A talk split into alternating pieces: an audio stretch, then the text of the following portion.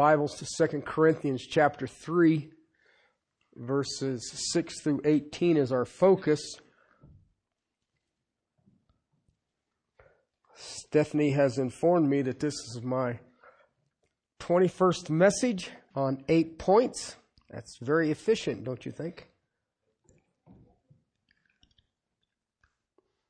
I may set a new record. She says, Well, do you know when you're going to finish? And I said, Well, sure, eventually. So if not, uh, you guys catch me in heaven, we'll finish it up there. Second Corinthians chapter 3, verses 6 through 18. It's going to be a long day. Let us pray and read the word of the Lord. Father, we come before you, the author and finisher of our faith. Father, we who are called by your name, we all, may we have ears to hear. Father, may we have eyes to see, and may our souls be eager for the truth that spoke existence into being. Father, as we go through this time, this time of teaching, Father, through this time of letting your word rest deep in our souls, Father, may your spirit energize it. And Father, if there's something new that is taught today, let us stand forth with a great hallelujah. Father, if there is something new that has been rekindled, let us sing forth with praise to our Father and our Lord and our Savior. Father, help us. Help us in this day, in this era, that we are here this day for your reason, your purpose, your plan alone. Do not let us be entangled. Do not let us stumble. Strengthen us for the task that is at hand. Let us run this race worthy to your glory and praise. Amen. Beginning in verse 6 Who also made us adequate as servants of a new covenant, not of the letter, but of the Spirit. For the letter kills, but the Spirit gives life. But if the ministry of death, in letters engraved on stones, came with glory, so that the sons of Israel could not look intently at the face of Moses because of the glory of his face fading as it was, how will the ministry of the Spirit fail to be even more with glory? For if the ministry of condemnation has glory, much more does the ministry of righteousness abound in glory. For indeed, what had glory in this case has no glory because the glory that surpasses it. For if that which fades away was with glory, much more that which remains is in glory. Therefore, having such a hope, we use great boldness in our speech and are not like Moses, who used to put a veil over his face so that the sons of Israel could not look intently at the end of what was fading away. But their minds are hardened. To this very day, the reading of the Old Covenant, the same veil remains unlifted because it is removed in Christ. But to this day, whenever Moses is read, a veil lies over their heart. But whenever a person turns to the Lord, the veil is taken away. Now the Lord is Spirit, and where the Spirit of the Lord is, there is liberty.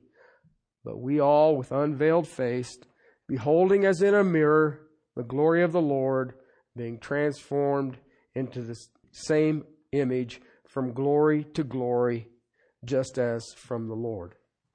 I was reading Lenski on this, and he was speaking of each line in this and each reference between the old covenant and the new covenant is like threads of a fabric and you weave them together and you have a cloth. And I thought that's very appropriate with this text because Paul is contrasting the old covenant and the new covenant. Okay, now when I speak of the old covenant, when Paul speaks of the old covenant, when Paul speaks of the reading of Moses, he's speaking of the three parts that make up the writings of Moses. One is the civil law, set Israel apart. That's Deuteronomy. The second law, that's what Deuteronomy means. The second law, you as a nation called by God are set apart from all other nations of the world. Second part is what we call the Decalogue, the moral law, the Ten Commandments. Okay. The third part is that to worship God, the sacrificial, uh, the rituals, and all of that that were done in the temple. Now, if you're truly honest with yourself, without being a deep theologian or any of that other stuff, you can see that the civil law is done away with. Okay. Go to Israel, check it out. It's, it's, it's just, it's a democracy. Well, it's parliamentarian, but it's democracy. All right. And they're not doing any sacrifices up there on the Temple Mount, but the moral law is still intact. All right. And yet, if you go through the Old Covenant, you go through the Old Testament, how are you saved? How can any three parts of that law save you? None. Can't do it. And yet, it does bring glory. It shows you the plan and the purpose, the character and the nature of who is God. All right? There's 43 chapters on how to worship. three chapters on creation. I'm seeing an emphasis. What do you think? All right? But when you look at that, you're starting to look at the person of God. It's the revealing of God. Charles Spurgeon probably put it the best that I've ever read.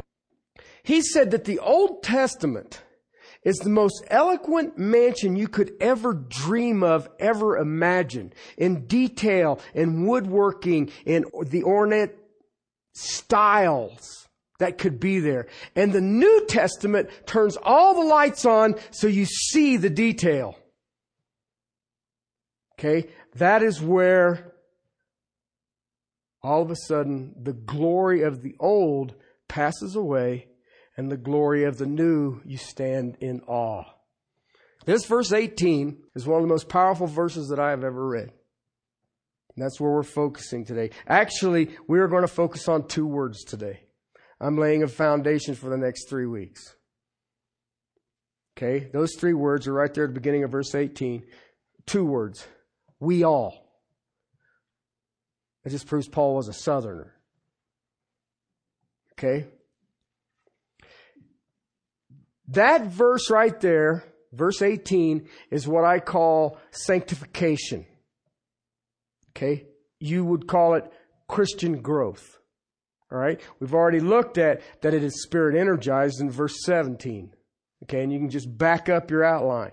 Okay? But the last time I was with you, I asked a question at the beginning of our service on why were you saved? Why were you saved? And I said, you know what? Of all the verses in the Bible that every Christian ought to know is, why were you saved? Okay, now 99.9% of Christians would say to go to heaven. And that is not why you were saved. Now don't get me wrong. That is definitely a fringe benefit. Okay, I'll give you that. But that is not why you were saved. The reason that every child of God throughout the course of time has ever been saved is one purpose. You have one purpose. Okay? Romans chapter 8, verse 29. Write that down. You should write it in the front of your Bible, in the middle of your Bible, at the end of your Bible. Why was I saved? For those he foreknew, he also predestined to become conformed into the image of his son so that he would be the firstborn among many brethren. That is why you were saved. You were saved to be conformed into Jesus Christ. Did you let that sink in? Do you understand that? You weren't saved so you could have a nice marriage. You weren't saved to have cute little kids or grandkids. You weren't saved to get your PhD or, or, or you know, become a, a, the president of the United States or any of these other things. You were saved to be conformed into the image of the Lord Jesus Christ. That's why you were saved. Everything else is irrelevant. Do you understand that? I watch people who try to manipulate themselves into what it will be like to be quote unquote. Yeah, have you ever heard this phrase? A dysfunctional family.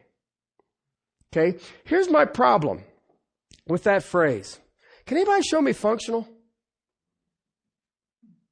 Do you understand?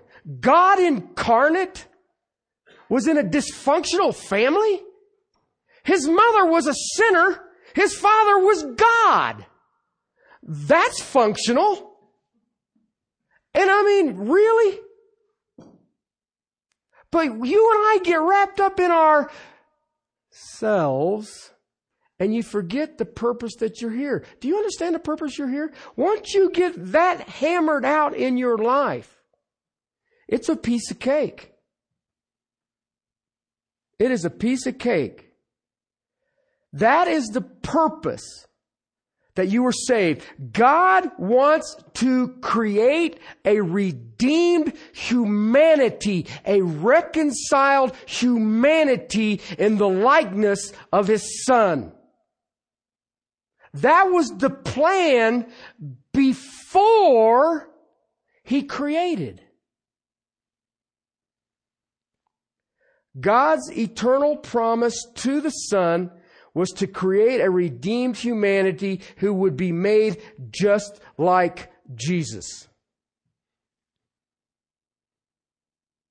Now, I hate to break the news to you. That there takes some planning. Okay? We, you and I were saved to be like Christ. Remember? We don't know what we shall be like. I haven't seen Christ. I'm still trying to deal with the thing where he sits down in the table in the upper room and he eats the fish and then he walks through the wall. Does the fish stay here? How does that work? I mean, the, the fish is still a sinful creation. He just whoop through the wall. I mean, all of a sudden he's there and, and he's gone.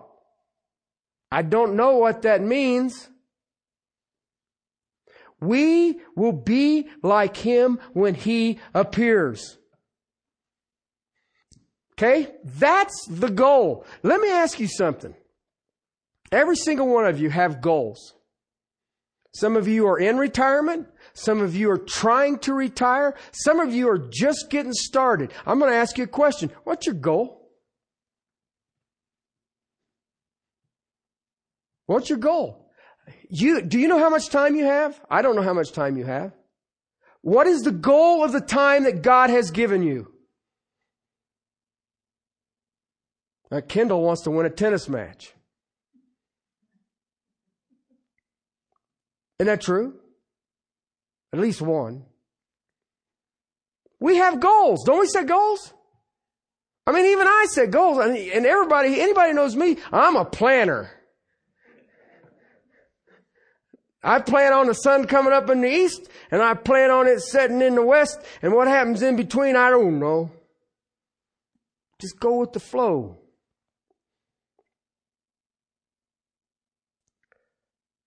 The purpose of our redemption, the purpose of our reconciliation, why we were saved is to be made like Christ. In time, we wait the reality of it. Okay, I await it.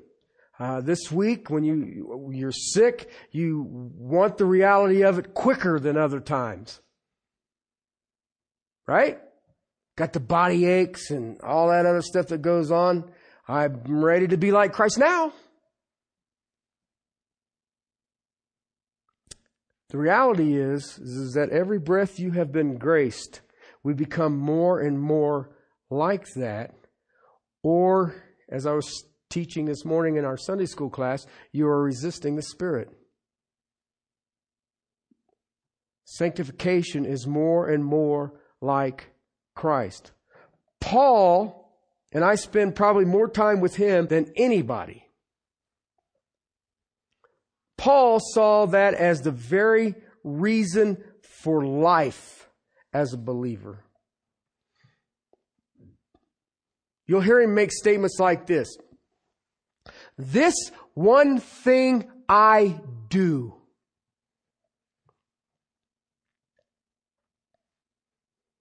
You ever thought about that? This one thing I do. Everything else is going on. You know, I got my eight to five Monday through Friday or whatever it is I'm doing. You know, dealing with the kids, dealing with the grandkids or planning this or planning that. But this one thing I do, it's right there all the time. It never ever goes away. And everything that I look at, that I look across the time, I look across the day, I look across the things that are coming at me moment by moment in my life, this one thing I continue at. I press toward the goal, the high calling of Christ likeness. You ever thought about that? I'm going to ask you a question. Every one of you. And I want you to be pierced by this. Every one of you. What's the goal of your life? Am I willing to pull it all together because it's all coming together? All of these things in my life, my education, my relationships, my place of work, my employment, my 401k, my giving, my monies and everything. it's all coming together for the goal of three weeks vacation in Barbados. What do I pull it all together for? Ask yourself, what is your goal? Let me show you my brother here, Paul. In chapter 4 of Ephesians, verses 11 to 13. Speaking of what is the church and how the dynamic of the church works. You know, I watch people who forsake the assembly together, and um, it's frustrating as a pastor. And I mean, if you think about it, we have some of the most lamed excuses, but for not going to church. Well, it's too nice. It's been nasty all week, and this is the nice day of the week. Or it's this is a nasty day of the week, and I, I better not go. But you know what you're missing? Why do I go to church to start with? Okay. See, the church, 1 Timothy chapter 3 verse 15 is the pillar and foundation of truth. That's what church is. It isn't the worship band. It isn't the, you know, I really like the youth teacher or anything like that. It is the pillar and the foundation of truth. Okay? That's what the church is for. But look what he did. He gave some as apostles, some as prophets, some as evangelists, some as pastor teachers for the equipping, the training of the saints for the work of service to the building up of the body of Christ. Until what?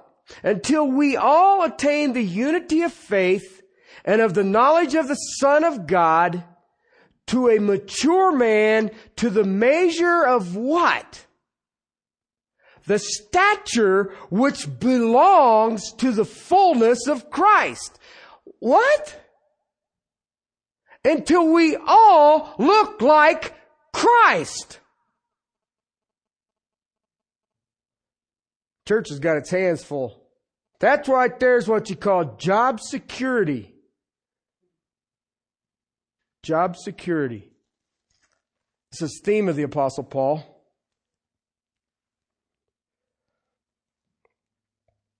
In Galatians 4:19, my children, with whom I'm again in labor. Have you ever thought about that statement? That's an insane statement.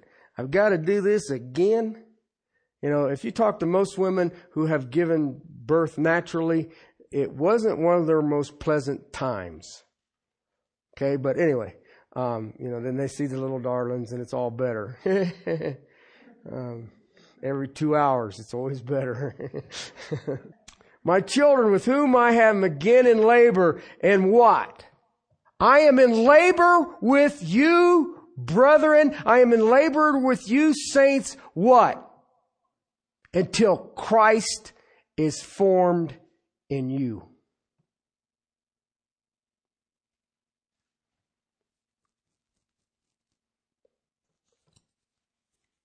Are you guys with me yet?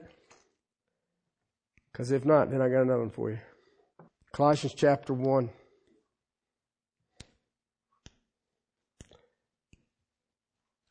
Verse 28. This verse right here is the passion of me. The person that you see standing here is based on that verse right there, verse 28.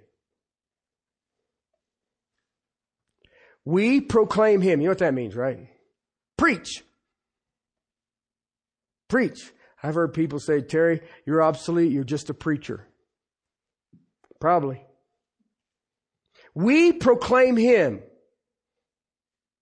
We stand before you and we preach. Admonishing every man and teaching. Okay, that's the positive and the negative. Admonish says, oh, that's going to get you into trouble. Okay, teaching, this won't. okay, now you know what? I got people who won't come to me. No, because you'll tell me truth and it always hurts and I don't want to hear it. Suit yourself. Because at some point you're going to go through the ditch, through the valley, through the ravine, through the canyon, cross the briar patch, over the gravel, up through the desert, and you can come back to me going, okay, what? And I could have saved you some mileage. Here's what it says. Admonishing every man, teaching every man with all wisdom, so that we may present every man. You know what the word complete in Christ right there is? The word complete? Talestai. Perfect. Lacks nothing. Think about that for a second.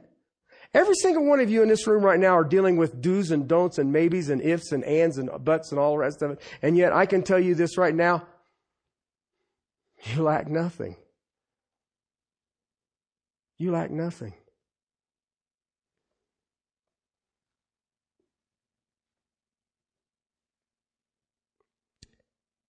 Paul wanted to bring everyone as close to the very image of Christ as he could. You know what my passion is? Same. Same thing. And some of you guys are just frustrating. But anyway, the goal of discipleship, the goal of Christian living, God by His Spirit moves us toward Christ's likeness. You know what that means? All the things the world says you need, you don't. You don't. All the patterns that the world says you should do this and this and this and this, you don't. But if I do this and no, no, you should be taught. You should look for admonishment. Did you know that? Don't let me deceive myself.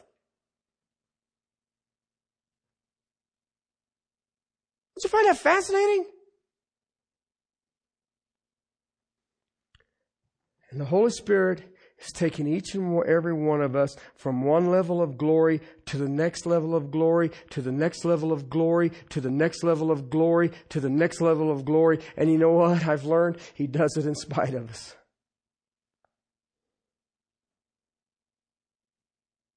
That is the heart of the Christian experience. That should be the single thing that every single one of us is, is passionate about. If you ever get into a room and a conversation with me, uh, you know, I'll talk about Ohio State and how they should stick with football um, and a few other odds and ends. So, hey, listen, I grew up a Kentucky fan because when I was growing up in Ohio, Ohio State basketball was awful. All right, so you went with a winning team, and that tended to be Kentucky. So when Kentucky Ohio State played, I ain't gonna lose this. But if you want to see me be passionate, there's one thing I'm passionate about, and it won't take you long to identify it. Okay? And other than that, I'm, whatever. whatever. If you go back to your text in 2 Corinthians, if you go through that text 6 through 6 through 18, you'll find that there's a key word that shows rapidly. If you take uh, after worship service, go through with a little red pen and mark it every time, and you will see it repeated every time, and the word is glory. Glory is the theme of the text. What we're looking at is the glory of the new covenant. We see a work of increasing glory in the life of a believer. Okay? A work. The new covenant believers experience an increasing glory, and guess who it's contrast to? Moses. And Moses' glory was a fading glory. And yet, if you go to the Jews today, the greatest single man in all of Judaism is who? I mean, that's why they were after Paul. Because they believe he was blaspheming Moses. And yet, if you, if, and this is going to be really quick, I've got to cover the entire Old Testament. God's glory revealed to his people is not a new thing. It's not a new thing. What Father in heaven does, that's how he does it. Let me show you my glory. He started with Adam and Eve. In the cool of the afternoon, what did he do? He walked and talked with them. He revealed himself to the nation of Israel when he set aside the 12 tribes. He was a cloud by day, a pillar of fire by night. God in the past took all of his attributes, okay? Old Testament. I'm telling you this now. Get this down because I'm going to use some emphatics. He took all of his attributes. You know what attributes are? All that he is. Okay? You can't go across your attributes. You can't cross them. Okay? This is of his very nature. All right, so he takes all of his attributes and he transformed them into visible light, which would represent his presence. He revealed his glory to his people. Remember, the glory came into the tabernacle and you had this, this big, thick walled tent that would light up with all of the attributes of God and it would glow. And you know what's amazing? I was thinking about this. Do you understand something? Do you remember what God appointed Aaron as? Priest. Did he? You will be the priestly line, right? You know what's amazing about that? None of the priests could minister until the completion of the temple. Do you ever think about that? Who went into the tabernacle to see God? Nope, Moses. Only Moses. And the only time you see the priest ministering their priestly function is at the completion of the temple. Do you see the time frame that is there?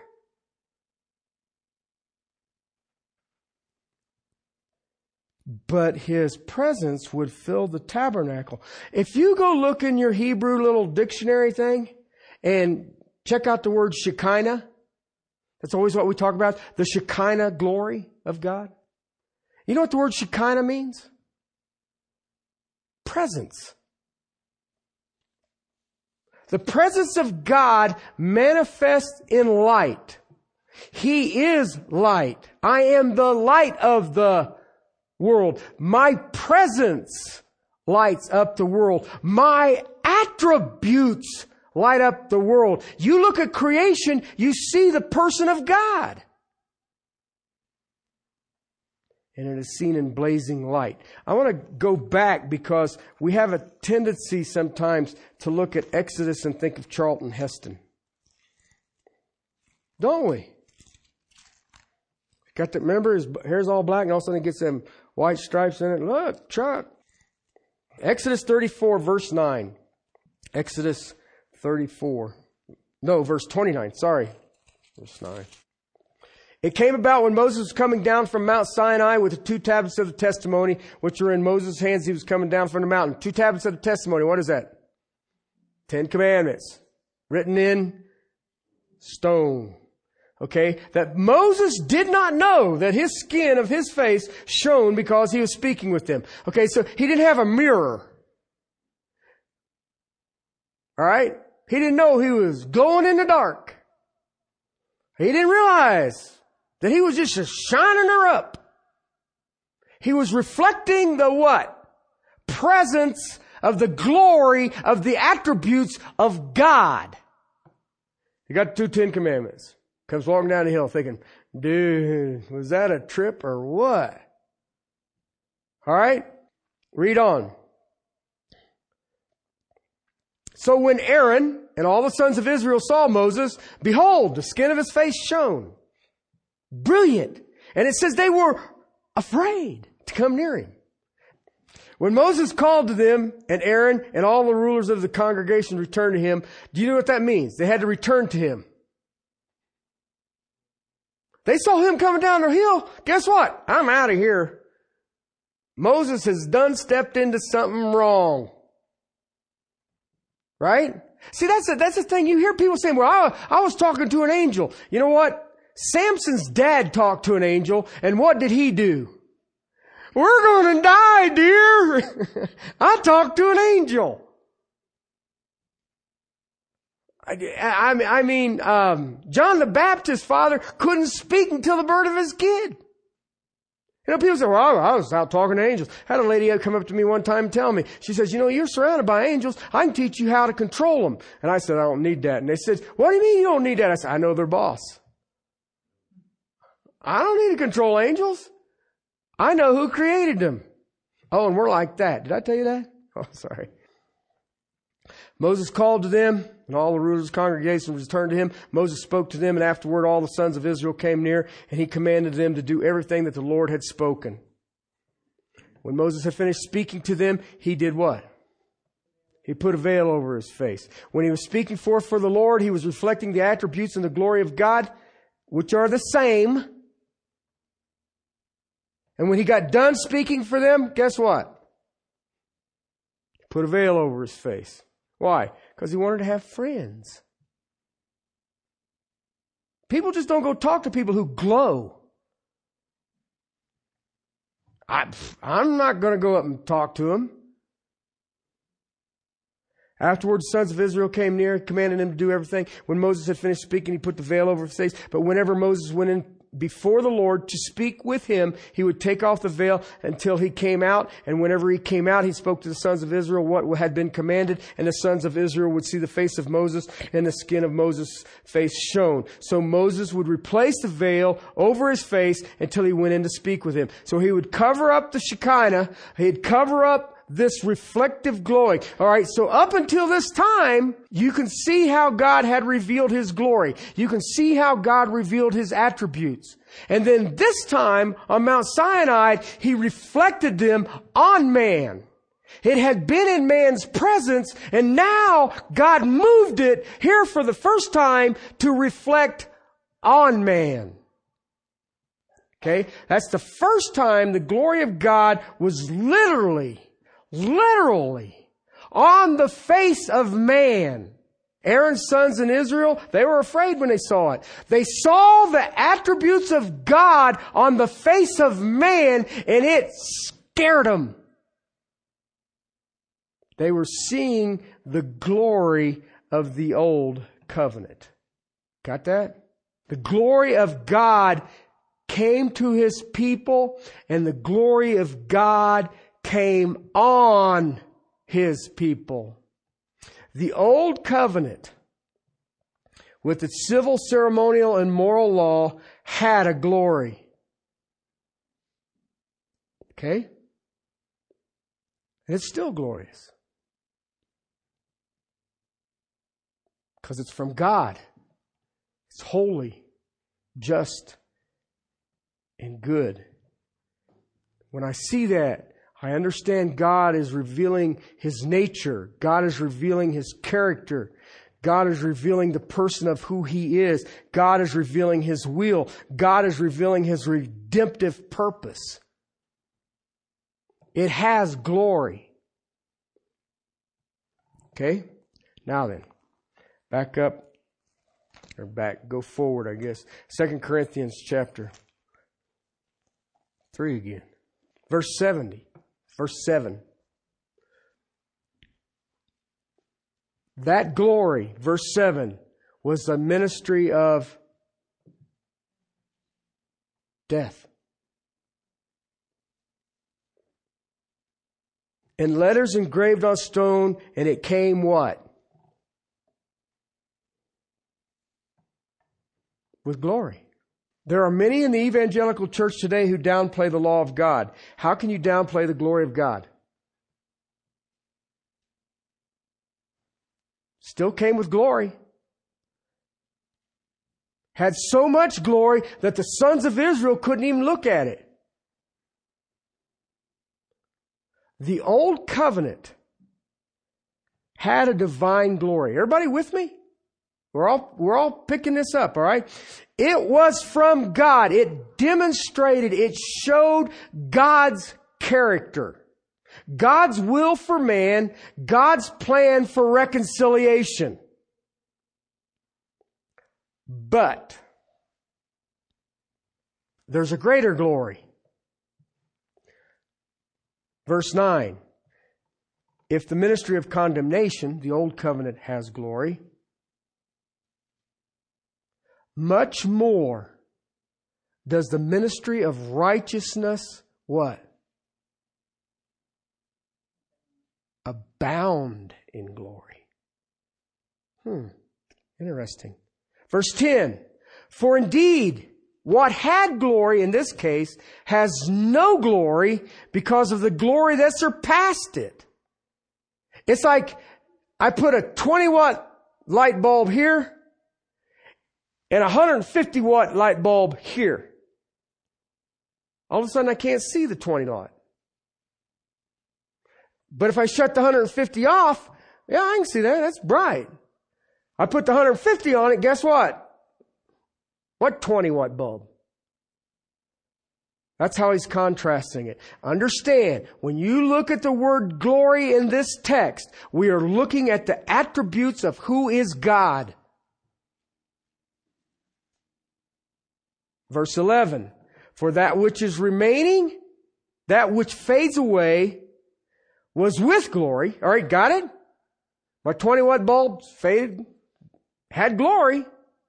Much more that remains has glory. Okay, now, I asked you, what was the purpose of a Christian being saved? Verse 18. but we all.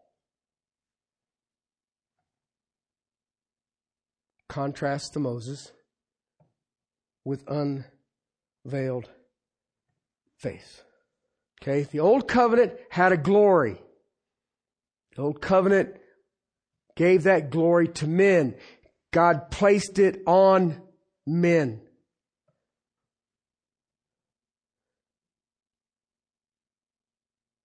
I hope you're all paying attention because the new covenant has a glory and it is placed in men. Okay? Are you sitting down? Think about this real hard, what I'm about to say. We have more in common with the transfigured Christ than we do with Moses.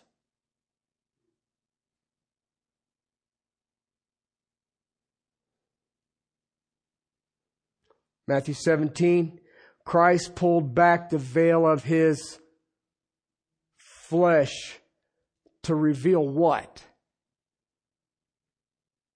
The glory of God, the attributes, the character, the nature of God.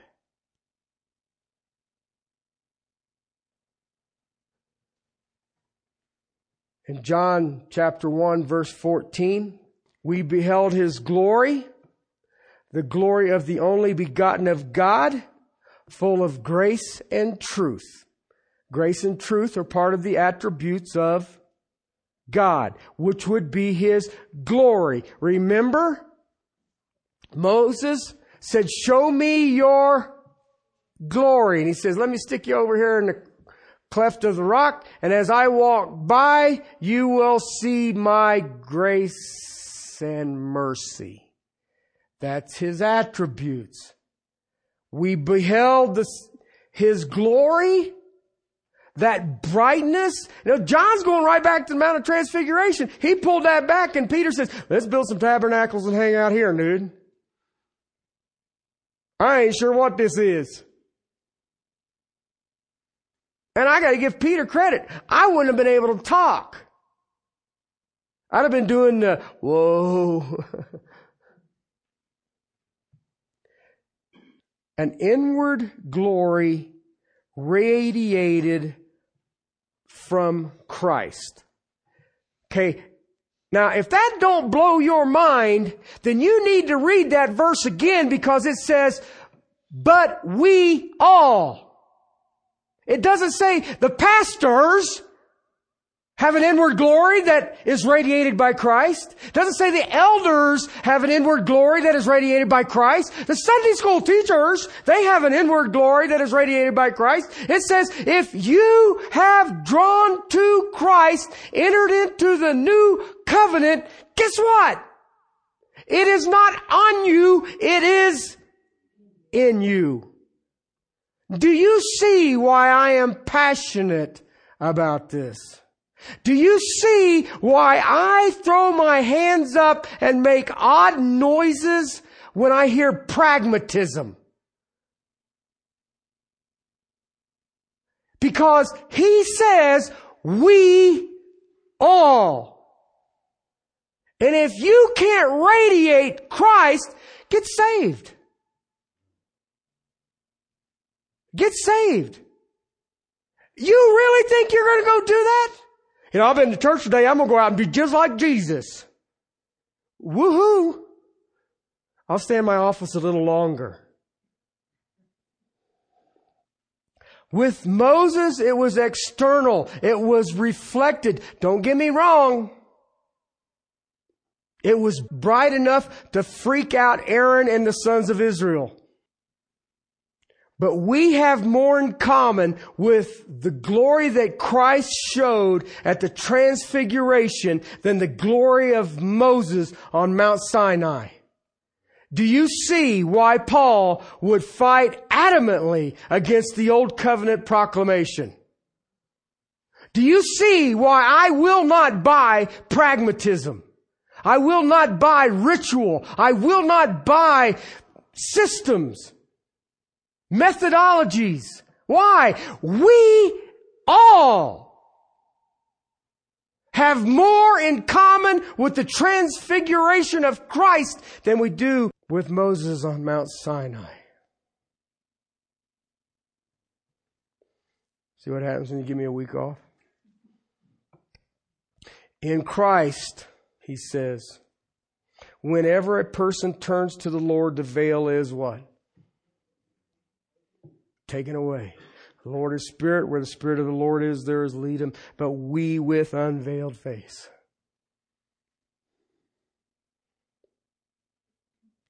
In Christ, ours is an eternal. Why? That is the nature of the new covenant. The glory, the attributes placed within us because of the living Christ. We have been buried with Christ in baptism of his death to be raised in Christ to walk in the newness of life, in the transfiguration. I walk radiating the person of Christ. And there are so many of us who shortchange that. Well, you just don't understand. I have a busy day. Christ in you is the hope of glory.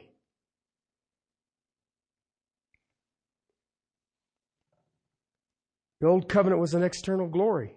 It was a reflection of the attributes of God. Absolutely, I agree. The new covenant has an internal glory. Verse 18 says that we are being transformed from what? What does it say? Glory to glory. Okay, what does glory mean? Attributes of God. One level of His attributes to the next level of His attributes to the next level of His attributes. Till people get, have to stand around us with their holy Ray-Bans. Dude is glowing. Old covenant was a fading glory. New covenant is a permanent glory. Old covenant is a decreasing glory. New covenant is an increasing glory. The new covenant is superior to the old covenant. The old covenant could only minister death, verse 7 says. The old covenant could only minister condemnation, verse 9 says. It made mankind guilty. It had no ability to save them. The new covenant abounds. The new covenant is superior. The new covenant gives life. The new covenant produces righteousness. The new covenant is permanent. The new covenant brings hope. The new covenant is clear. The new covenant is Christ-centered. The new covenant is spirit energized and the new covenant transforms.